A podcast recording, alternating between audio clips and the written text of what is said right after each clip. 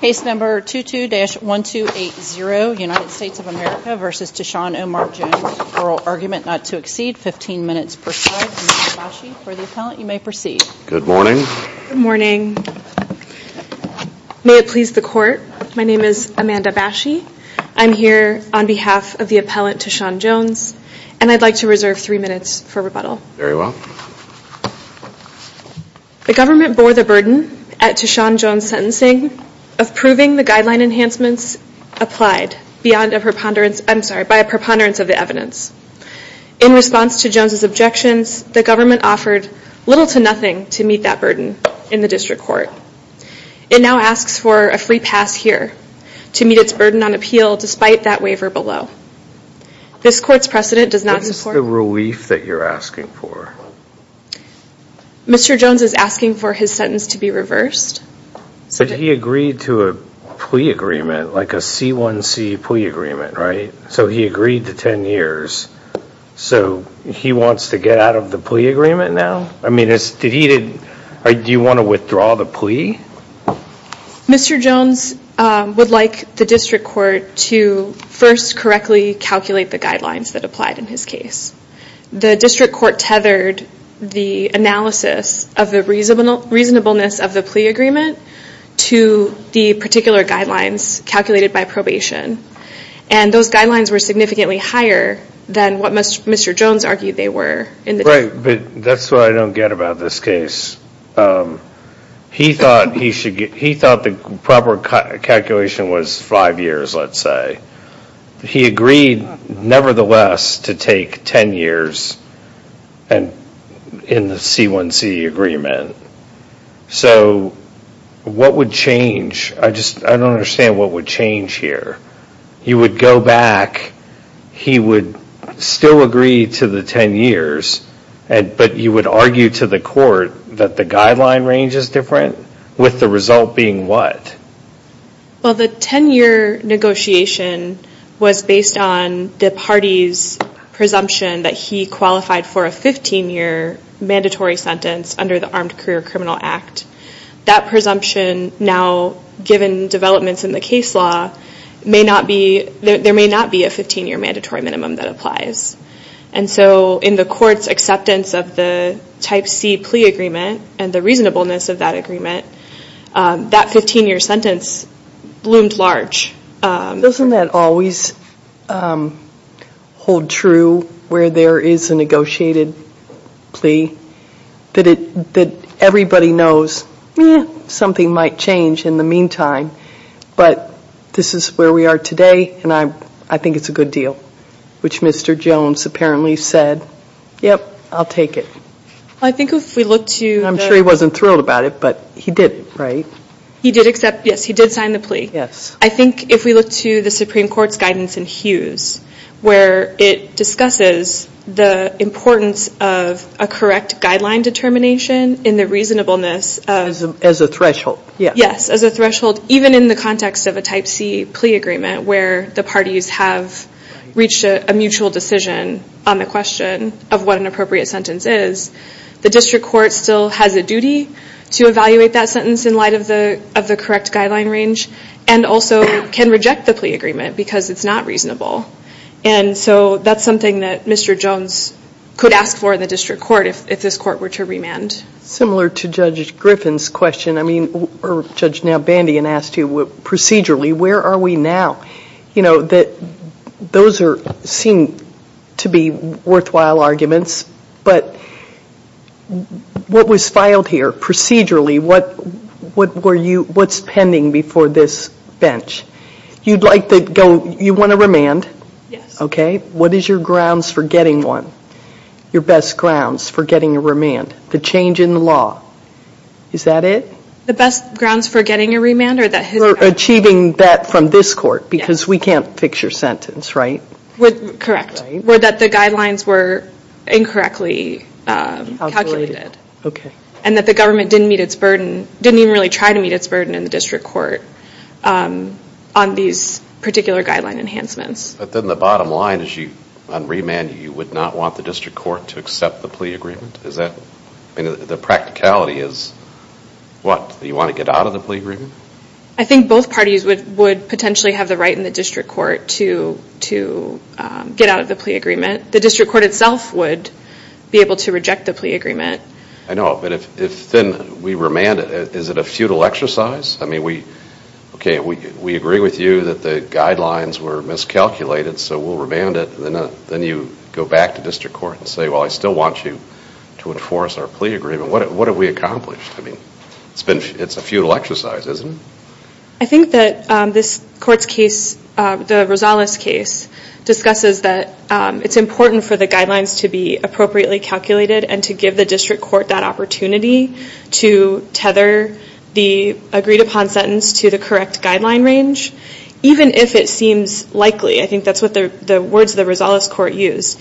Even if it seems likely that the district court is going to go ahead and impose the same sentence, it's necessary from a procedural uh, reasonableness perspective to give the district court that opportunity, particularly where the district court was equivocal on the record. And that's what we have here. The record here shows that the district court specifically tethered the probation calculated guidelines when deciding whether the sentence was reasonable. Yeah, I hear the district court at first implied that the guideline scoring didn't make any difference because there was a plea agreement and the sentence seemed reasonable. Then at the end, the district court made kind of an ambiguous statement, but if things change, come on back and I'll take another look at it, which did create kind of an ambiguity, I think. Yes, I think there's ambiguity exactly in that statement and also in the statement where the district court um, imposes the sentence and specifically references. Okay, well, assuming it makes a difference here, let's talk about your claims of error as to the enhancements. Uh, you've got the one about the recklessness uh, uh, in danger, creating a substantial likelihood of bodily injury or harm regarding fleeing of the police officer. You've got the recklessness enhancement. Then you've got the other enhancement as to the Michigan controlled substance offense. So let's talk about those and why you think those are reversible errors. Thank you. I'll first address um, what a controlled substance offense is under the guidelines. Um, Mr. Jones argued below, as he does in this appeal, that in applying the categorical approach, the Michigan drug schedules sweep more broadly than the federal drug schedules when it comes to cocaine and heroin. Specifically, he argued that Michigan law covers isomers of heroin and cocaine that the federal drug schedules do not cover. And so those offenses categorically could not qualify as controlled substance offenses to enhance his guideline range. And I think importantly, the government had the burden of showing that this enhancement applied in the district court. But isn't it just, there's two aspects to this argument, it seems to me. One is kind of the legal aspect, whether we can look at state law. The other one is kind of the science aspect, right? Is it actually broader or not broader? I take it on the second one, it's dependent on evidence, expert testimony, things about essentially organic chemistry that I probably don't know. But it seems like the record is lacking on that. The first ground, though, I assume we can simply decide, it's just a matter of interpreting the guideline, right? Is the state definition of controlled substance something that we can look at, right? That's correct. And actually, it's something this court has looked at already. Um, well, we've looked at it in some unpublished cases, but I don't think we have a case d a published case directly on point, right? I think we have published cases that are quite close to on point, but but you're correct. There's no controlling case. I think um, the two cases that come to mind most importantly are Jackson and Clark. In um, Jackson, the court was unequivocal that when determining the definition of a guidelines term, particularly um, what is the what does the text of this same guideline here mean when they say controlled substance offense, we look to the Controlled Substances Act. Um, and it supported that conclusion well, referencing... But the guideline says federal or state law. I mean, the guideline says federal or state law. It says controlled substance. It doesn't make any specific cross-reference to the Controlled Substances Act. We know that in other parts of the guidelines, if the commission wanted to incorporate a specific federal provision, it does it by name. It didn't do it here. Why does that not all just point to looking at the state law for what a controlled substance is? Well, I think um, the reasoning and the analysis in Jackson is quite useful to this question. Um, one of the things that they look at specifically is the directive from Congress in Section 994, which specifically references the career offender guideline. Um, and it addresses that the career offender status result from two or more prior felonies, each of which is described in Section 401 of the Controlled Substances Act. So we have that directive from Congress explicitly referencing that the career offender guideline, which is the same guideline language at issue here, is tethered to the Controlled Substances Act. I think where there is a directive like that, we don't need the guidelines to tell us where we should look. These are interesting arguments that really weren't fleshed out at the district court, were they? That's correct. Isn't that, I mean, that kind of argues for this court not getting into the weeds when it hasn't been, it never was properly argued. Could it be argued that it's forfeited? Yes. Um or we're getting to harmless error here because it's undecided. And why would this court reach out to try and work out a circuit split? I mean, it's probably not the case for that, is it, counsel? Well, I think Mr. Jones presented the argument well, and he presented it at three different points in the district court. But, Judge Cook, you're correct. The government did not really respond. Um, instead, the government kind of encouraged the district court that it need not resolve any guideline disputes. Um, and so we don't really have the record necessary.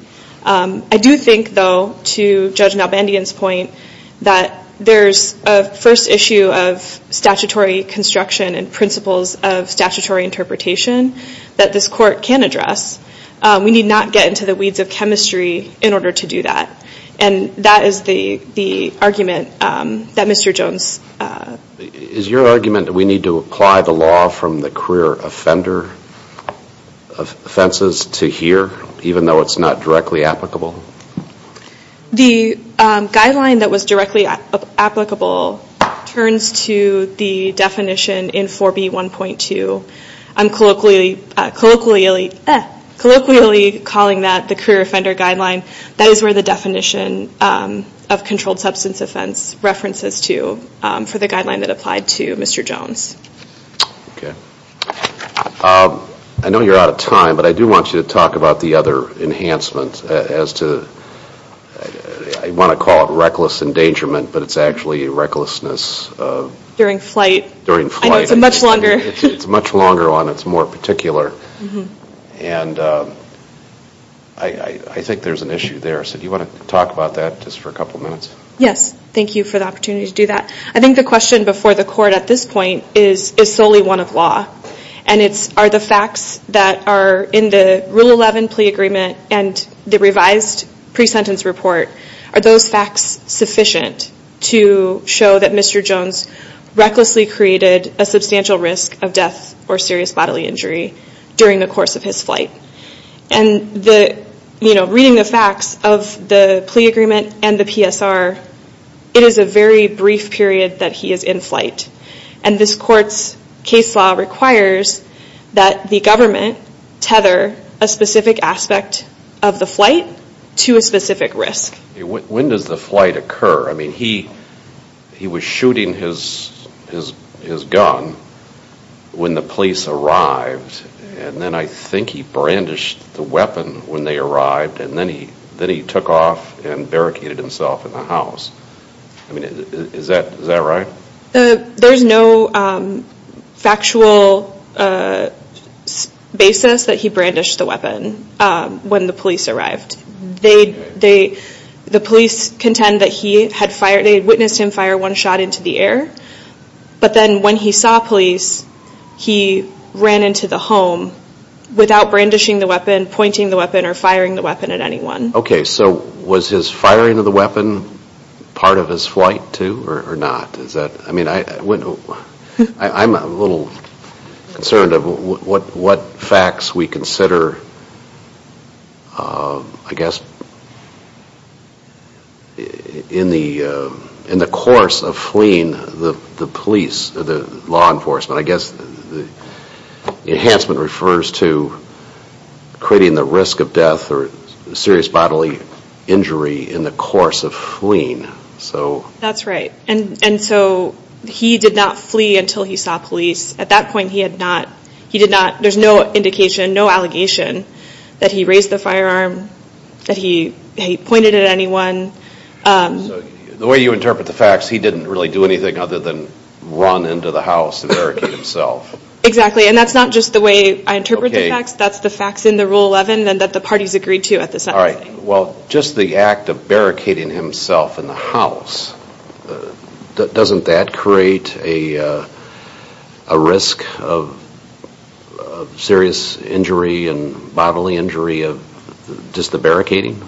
I think the term barricading came from the officer who declared that he had barricaded himself. He did refuse to come out. I don't know that that is uh, equivalent to barricading oneself in a home. But he had fired, the gun. they saw him fire the gun, didn't they? Prior to fleeing, yes. But I mean, he fires the gun, he doesn't throw it away or nobody says he throws it away. He takes the gun that he's just fired and goes back in the house and refuses to come back out. He's got the gun in the house, he's hunkered down there. That's correct. I think it's more analogous to the court's cases where armed flight, which is exactly what we have here, is not sufficient to show that there is a, uh, that he recklessly created a risk of serious bodily injury or death. Okay, you have a, is there a case from the Ninth Circuit? Um, there is a case from the Ninth Circuit that we um, cited in the district court, yes. That says that you need more than just barricading. Does that have a weapon there too or not? Um, that was a firearm case. I think the point of that case was that the risk is not one that is a result of police action. And so what we have in this case is the officers determine that it's a barricaded um, gunman situation and they make that declaration. Um, so the analogy in the district court on this case was we have the officers making this declaration. It's not something that the defendant himself did that created a specific risk that is attached to a specific aspect of his flight. Okay, so is that the best authority, the Ninth Circuit? You have some other authority you want us to look at? I think this court's authority in Brooks and Mukes um, are also very good authority because what we have here is the government really not relying on anything else other than this one to two sentence description that the parties agreed upon. And that under Mukes and Brooks is not enough um, under this, you know, Mukes, Brooks and this court's line of cases saying that uh, a specific aspect of the flight must be linked to a specific risk. We just don't have that here. All right, you'll have your uh, rebuttal. Thank you. Three minutes rebuttal. Good morning. Good morning. May it please the court. Uh, Mark Chasteen for the United States. Uh, before we get too far into the argument, I'd just like to note that there is a motion pending before this court to take judicial notice of Mr. Jones' prior conviction document. The court has not yet ruled on that and I'd ask the court to grant that motion. What would it help us? How would it help us, counsel? It would narrow certainly narrow the facts uh, uh, of the questions before this court as far as what controlled substances need to be considered uh, if we move beyond the match, the question of whether a match is needed. Um, so why wasn't that stuff filed in the district court? At the time, um, I guess that gets to the next point that I'd like to make, uh, Judge Nalbandian, and I think that is that what we've heard today sort of significantly overstates the record in this case in terms of what was presented to the district court. All that Mr. Jones did was cite the Lofton case, an unpublished decision by Judge Tarnow that had to do with cocaine. Uh, did Mr. Uh, Jones did not present any expert testimony or any uh, affidavits or reports. Who had the burden? The government did, and I think the government... Didn't present any experts. That's correct, and the government instead cited binding or cited an unpublished case, but that also incorporates a published case, the Thomas case from this court saying... You didn't cite anything on point. I guess I'm wondering, I mean, this question about whether it's a state law or federal law, you know, controlled substance definition, all right, let's assume we can reach that. It's a legal issue. It came up in the court below. If we were to agree with them that we have to look at the federal definition only, um, at that point, we don't have any evidence, right? And you had the burden on that issue. So we would be, basically, they would prevail on that issue, wouldn't they? No, not if the court grants um, uh, the judicial notice, as it's done in many other cases, most recently in the Butts case, which is a published decision from uh, just last year, in which the court did accept... But if, let's say we grant the judicial notice, and it's, which narrows it to heroin, is that what it does? That's correct. Okay. Um, So we narrow it to the heroin. Is there no argument, I thought that was the argument, that the heroin definition was the one that was broader. I mean, I know there's a cocaine uh, argument too, but I thought it was there is an argument that the isomers or whatever don't match on heroin. Is that right?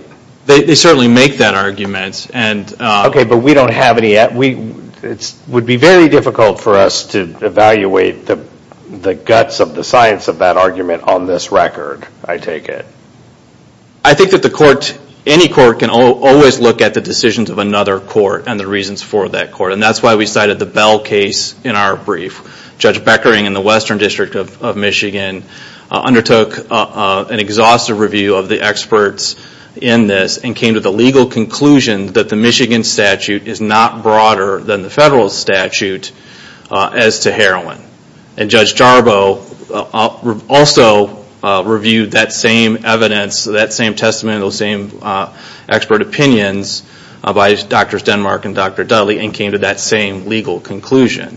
And so that's why we've cited those in our brief, is that this court can then also look to those courts and the reasons they arrived at that conclusion and make its own determination that on the three... Is it a legal conclusion? I mean, I guess it's ultimately a legal conclusion, but aren't there just factual questions about the science?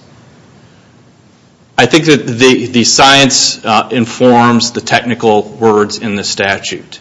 And on the three isomers, and this appeal is limited to those three isomers that they raised, actually for the first time in their brief on appeal, uh, the pseudo-heroin, Uh, beta-isoheroin, and gamma-isoheroin, uh, the courts in the Western District of Michigan have concluded that as a matter of law, those are covered by federal law as well as Michigan law. So on that narrow issue, this court can look to those issues, to those decisions by other courts, which were informed by technical expertise in defining these terms to determine that there is no overbreadth problem.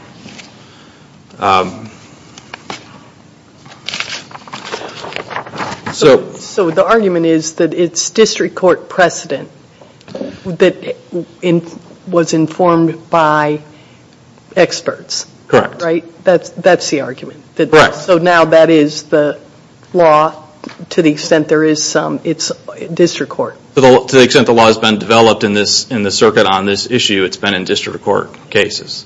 And it is pending in other district court cases, and that's one reason why we would urge this court to reach the issue uh, if it feels it's appropriate, because it does have a wide impact potentially on um, not just career offender uh, recidivist sentencing, but armed career criminal and enhanced sentences under the Controlled Substance Act. Well, let me ask, uh, armed career criminal doesn't have the state or federal law phrase, does it?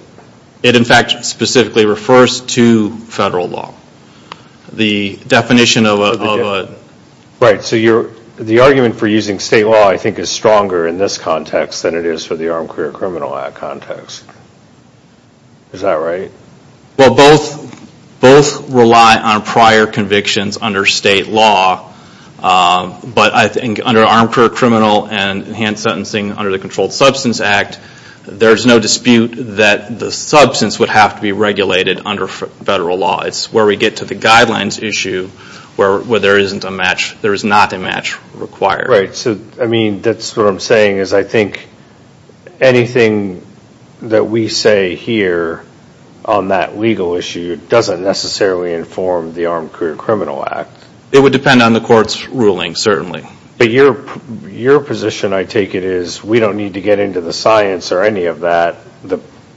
It's just a simple question of uh, statutory construction, and we can look to the state law um, on what a controlled substance is, just like some of the other circuits, I think the majority of the other circuits have done, right? Absolutely. Um, and that we should just kind of, I don't know, come out that way. We don't wouldn't need to deal with whether it's broader or not broader, and that would take care of it, I assume, in your mind? That would definitely take care of it, because the match issue, whether the federal and state statutes align, would not be uh, an issue under 4B1.2b if this court were to find, as the majority of circuits have found, that uh, it is not tied to the federal definition. I mean, isn't it odd, though, that we would, I mean, we're basically applying a federal guideline. This looks federal. Why wouldn't we naturally look at the Controlled Substances Act to see what a controlled substance is?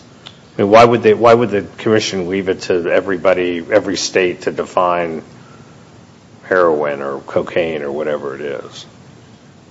Because I think the plain, as uh, Judge Nalbandian, you pointed out earlier, uh, it does not have that language. And so we should not incorporate into the guideline language that's not there, and that's what some of the other circuits have pointed out as well. In fact, as we point out in our brief, originally the guideline as promulgated did refer to Federal uh the Federal Controlled Substance Act, and that was ultimately taken out by the commission in 1989. So, in effect, what Mr. Jones is asking this court to do is to put a reference back into the guideline that the Sentencing Commission took out.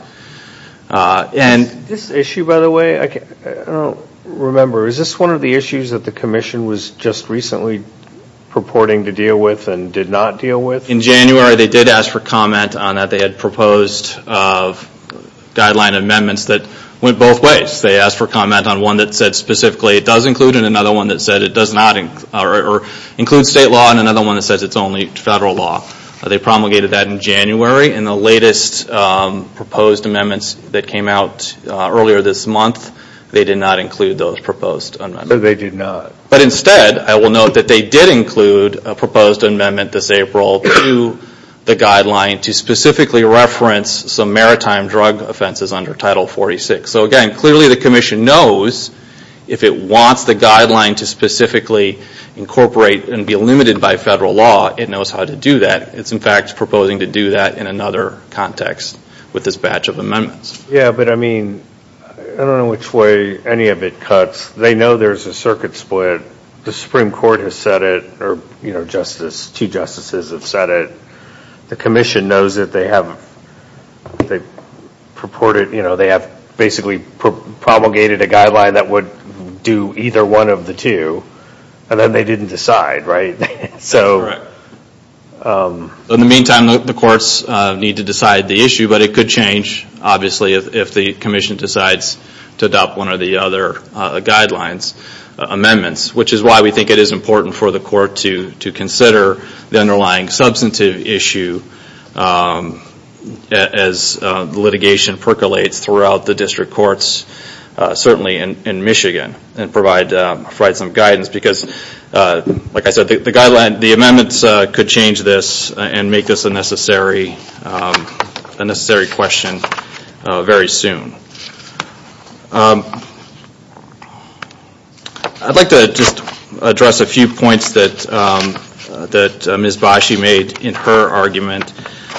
She said that Judge Drain tethered his determination of the reasonableness of the 10-year sentence to the guidelines, and that's really an overstatement of the record. Uh, in fact, Judge uh, Drain, when taking the plea agreement, was told that the guidelines, as calculated by the parties at that point, were less than half of the 10-year sentence that the parties had agreed to, and told Mr. Jones that uh, he intended to go forward with the 10-year sentence. Well, this I mean, this kind of goes to the question of, like, I guess, harmless error, right? Correct. I guess my hang-up on this, or concern on this issue, is he made a specific statement about if, go up to the Sixth Circuit and if it changes, come back. Right? I mean, it was something like that. And why would he say that if in his mind it wouldn't, even though it's a C1C agreement, even though everybody knows that it's 10 years, why would he say that if it wasn't going to matter in his mind at least a little bit? I think that that statement needs to be taken in context with everything that came before where he repeatedly said the guidelines didn't matter and found that this was reasonable regardless of the guidelines. The factors that he cites in finding that this sentence was reasonable were not tethered to the guidelines. It was the 3553A factors. And then after that statement, which is a little unclear and puzzling, Um, he says to Mr. Jones, you've waived your right to appeal. Judge Drain clearly thought that this was not going to come up on appeal. It turns out the appeal waiver does not preclude this appeal. But I think it's fair to from all of his statements to assume he didn't contemplate that this was actually going to come to the court in this case.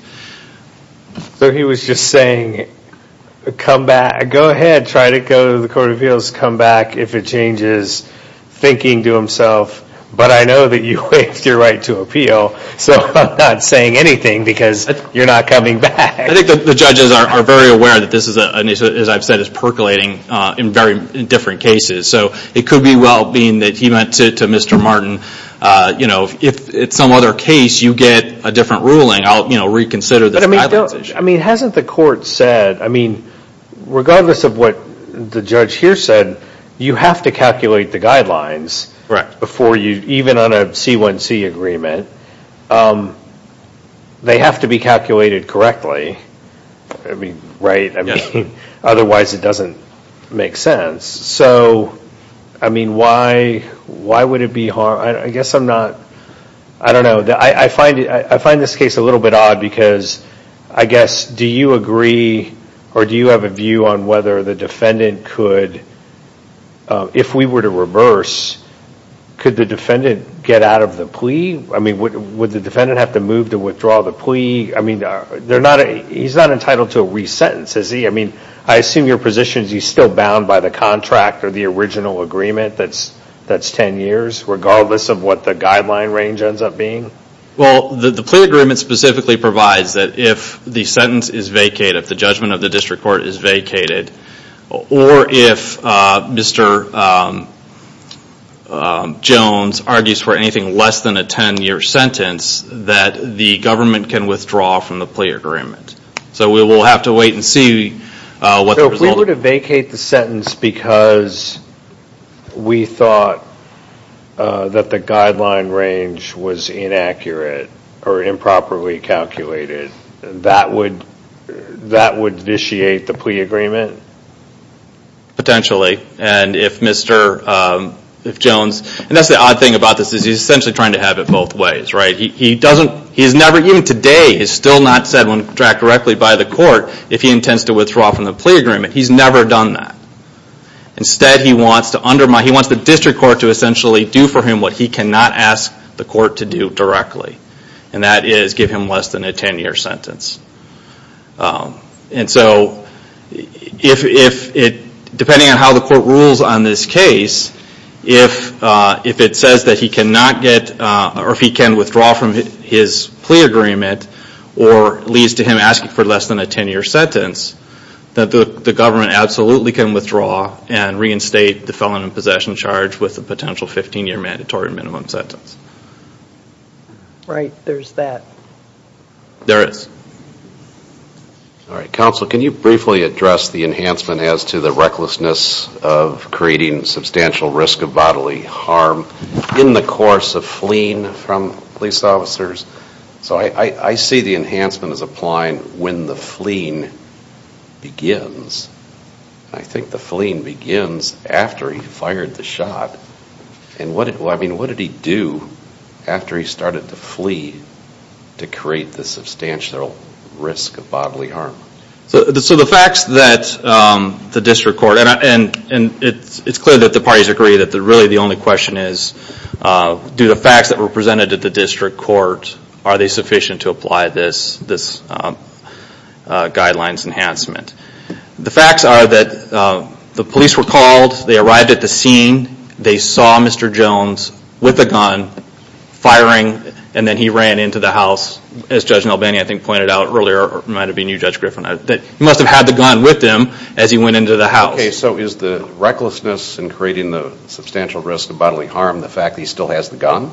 Yes, and that's supported by both. So anybody that flees with a gun is subject to this enhancement? Is that, uh, what rule are we going to make in here, this case, if we affirm this enhancement? That's what I want to know. I don't think the court needs to make a new rule. It needs to just apply what the court's already said in Mukes and Brooks, which is where if the police see an offender fleeing with a gun, which is it's fair to make that inference in this case, given that the police saw him shoot the gun, that that creates a risk that they will fire, open fire, and potentially injure bystanders or other officers. And both Brooks and Mukes make that point. In their reply brief, uh, Mr. Jones says that there's no evidence of bystanders and points to Mukes. Is it anybody with a gun that flees is subject to this enhancement, or anybody who has fired a gun before the police arrive and then flees with a gun? I mean, is that what it is? I think the rule is if the police see a person fleeing with a gun. Okay, the enhancement talks about in the course of fleeing. Right. So, I mean, it's not in the course of what what applies until he starts fleeing. And that right, he hasn't fled at that point, right? But he had the gun. As they arrived, they saw him shoot, so they know he has a gun. Unlike some of the other cases that they relied on, the police actually see him with a gun and then see him flee. And so at that point, it's really just a straightforward application of these other cases in which that was not the case. Okay, uh, so it's not, he doesn't have to have the barricading the house, too, or is that?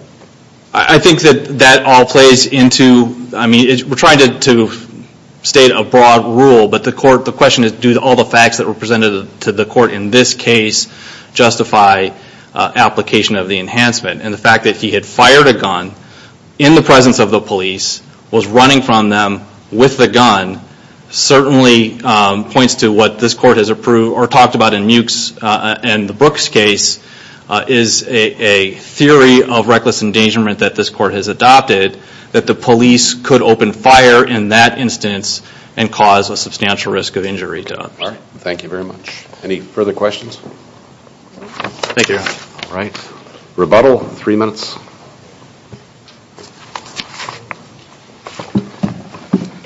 Thank you. I'd like to briefly address the issue of judicial notice um, that the government began with. Um, importantly, the government's motion for judicial notice here only asked for the court to take notice of the Shepard documents regarding Mr. Jones' uh, prior conviction in state court. The expert testimonies, the records from other district court cases, are are indeed factual analyses that are happening that are not properly before this court.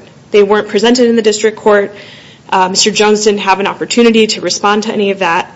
And I think we need not look far to understand why um, that is not an appropriate basis for this court to rule on the factual question of what uh, heroin isomers are and are not included in Michigan and federal drug schedules.